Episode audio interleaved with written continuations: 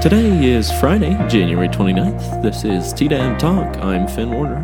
Happening today in local news what does the social and emotional health of students look like at a local Las Animas County school? In the state, a national eviction ban will help Colorado renters stay housed until March 31st, but there are asterisks. And in world news, Japan faces an Olympian task with a slow start to a COVID 19 vaccine distribution. Stick around for more. Today's podcast is brought to you with support from Moose's Social Club and Martini Bar. Located right across the street from our office, Moose's is a Chronicle News favorite. To order, give them a call at 719 216 3517 or visit them at 308 West Main Street. All right, let's check in with the weather. Today is sunny with a high in the lower 60s. Tonight has a chance for snow with lows in the upper 20s. For Saturday, it will be sunny with a high in the upper 40s and a chance for strong northwesterly winds. Tomorrow night is clear with a low right around 20 degrees. And to round out the weekend, Sunday will be sunny with the high in the upper 40s, and Sunday night will be mostly clear with temperatures dropping into the lower 20s. Now, here's the news. And happening in Las Animas County, while academics and extracurricular activities are critical aspects of school for elementary and secondary students, they aren't the only key factors in a successful education. For students to meet their full academic potential, their social and emotional needs must first be met. This is because students who are experiencing stress, fear, anxiety, or depression often have difficulty focusing on their academics. But with the necessity of strict social distancing guidelines, masks, and other restrictions meant to ensure the physical safety of students in the era of COVID 19, meeting the social and emotional needs of students has been an increasingly difficult challenge for educators. This is true for all school districts. Consider Aguilar schools as a case in point. According to Aguilar Middle School teacher Marie Zamora, a 30 year old veteran educator and PK 12 school counselor, students have been struggling socially and emotionally since the pandemic first closed schools last spring. As students returned to in person learning this fall, opportunities to interact with one another were limited due to social distancing guidelines. Zamora notes that when students did have the chance to speak with one another, such as in the cafeteria, they struggled to do so. It seems that students didn't remember how to socialize with each other when students came in to eat breakfast or lunch. They were silent. Elizabeth Jameson, Aguilar English language arts teacher for grades 6 through 12 and junior high school principal, has also noticed that social distancing guidelines have impacted the quality and quantity of students' interaction in school. While COVID 19 restrictions have created social challenges for students, Jameson notes that in an odd turn of events, incidents of negative student behavior have actually decreased this school year. Looking towards the future, COVID 19 will have a lasting impact on education in Aguilar for years to come. Academically, snow days may be a thing of the past in Aguilar and school districts nationwide. As teachers and students become more conditioned to distance learning, Zoom's online platform could take the place of in person learning on days when students cannot come to school. Athletics and extracurricular activities have been hugely impacted by the COVID 19 pandemic, and it is difficult to predict how these impacts will continue into the future. Jameson recognizes that students in Las Animas County, who whichever school district they attend, are blessed with caring educators who have done their best to continue to provide a quality education despite COVID 19. For more on this story and what's happening in Trinidad and beyond, pick up a copy of today's paper or visit the Chronicle News website, thechronicle-news.com. And happening in the state, unable to pay his full rent on January 1st, Macomb Whitehead got a temporary reprieve from his landlord. He paid $300 on January 11th and was given another 10 days to pay $300 more, or about one third of the rent for his one bedroom apartment in Aurora, reported the Colorado Sun. But Whitehead, who said he lost his job and is waiting for his unemployment benefits to restart, had no more money. On Monday, his landlord told him that if he didn't pay by January 27th, the eviction process would begin. Despite Whitehead signing a legal document protecting him from being evicted during the COVID 19 pandemic. If you get hired for a job within 10 days, you won't get a check, said a despondent Whitehead who stopped paying his cell phone bill and used Wi Fi and a chat app to talk during an interview about the back and forth with his landlord. Whitehead does have something going for him a national eviction moratorium that prevents landlords from kicking tenants out for unpaid rent. The order, in effect since September 4th, was extended last week to the end of March by President Joe Biden.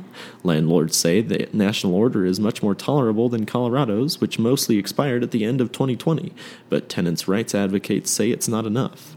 That's because landlords can still evict a tenant under the National Eviction Moratorium if the lease expires and a property owner decides not to renew it. It also includes tenants who don't pay their rent and fail to sign that legal document from the Centers for Disease Control and Prevention.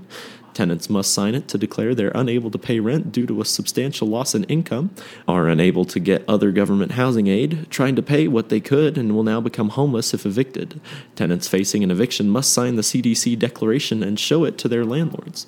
But now, without the Colorado ban, the renter may also have to file it in a court. And that's been a confusing message for tenants who assume that a moratorium means they're in the clear, said Casey DeGennaro, volunteer director of legal services for the COVID 19 Eviction Defense Project. Governor Jared Polis let Colorado's ban expire at the end of December, though he did extend an order banning fees on late payments of rent through January 31st. The original order required landlords to tell tenants of the moratorium in writing, suspend late fees, and provide 30 days' notice instead of 10. It also directed the Department of Local Affairs to work with landlords landlords and tenants on repayment and financial assistance. None of those protections will exist after Sunday, and with 247 million in new federal COVID relief on its way to Colorado renters, Polis appears unlikely to extend the state's eviction ban. And happening in world news, Japan was among the first countries to report cases of COVID 19 after the world was alerted to the virus in December 2019. But just over a year later, it is the last major economy to deploy a vaccine, a measure widely acknowledged as the best hope for a return to something resembling a normal life, reported The Guardian. The first round of jabs is not expected to begin in Japan until the end of February, months after the US and UK, which have recorded far higher death tolls and caseloads, began their vaccination programs. On explaining the apparent lack of urgency, officials have pointed to Japan's relative success in averting a catastrophic outbreak, with 373,000 cases and 5,300 deaths recorded to date. But getting the virus into arms has also been delayed by clinical trials involving Japanese people that must be completed before it can be approved, and a history of vaccine hesitancy among large sections of the population. According to the health ministry, as many as 20,000 frontline healthcare workers will be the first to get vaccinated late next month, followed by other medical personnel and 36 million people aged over 65 from around April. People with pre existing conditions, home care staff, and those aged 60 to 64 will be immunized from June, the ministry has said, but it gave no details for people aged between 16 and 60. Japan's insistence that it is preparing to host a safe Tokyo Olympics has prompted speculation that it would be among the first countries to protect its population before the expected arrival of tens of thousands of athletes and officials this summer. Uncertainty is growing over whether Japan will be able to deploy its $14 billion immunization program, the biggest in its history, in time for the Games, despite ordering 310 million doses of the Pfizer, AstraZeneca, and Moderna vaccines, enough for every person in the country to receive two jabs. Experts said the government had no choice but to back a cautious plan given the high levels of vaccine skepticism that can be traced back to other mass inoculation programs. And coming up in Trinidad on Saturday, February 6th, is the monthly Purgatory River cleanup. The group will meet at 9 a.m. outside of Noah's Ark Animal Shelter at the Riverwalk entry. A warning to those participating to wear warm clothing and appropriate shoes. For more information, call Julie Knudsen at 970 420 1915. And if you know of an upcoming event you think should be included on our podcast, give us a shout on our TDAD Radio Facebook page or call us at 719 846 3311. And for a deeper look into what's happening in Trinidad and beyond, visit the Chronicle News website, thechronicle-news.com, and don't forget to support your local journalism with an online subscription. And another shout out to our sponsor for today, Moose's Social Club and Martini Bar. If you have not already tried their delicious Bandito burger, I would recommend giving it a shot, but be sure to have some napkins handy.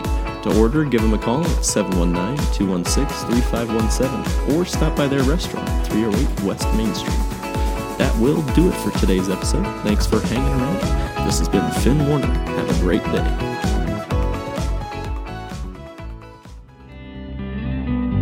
This is Chronicle News.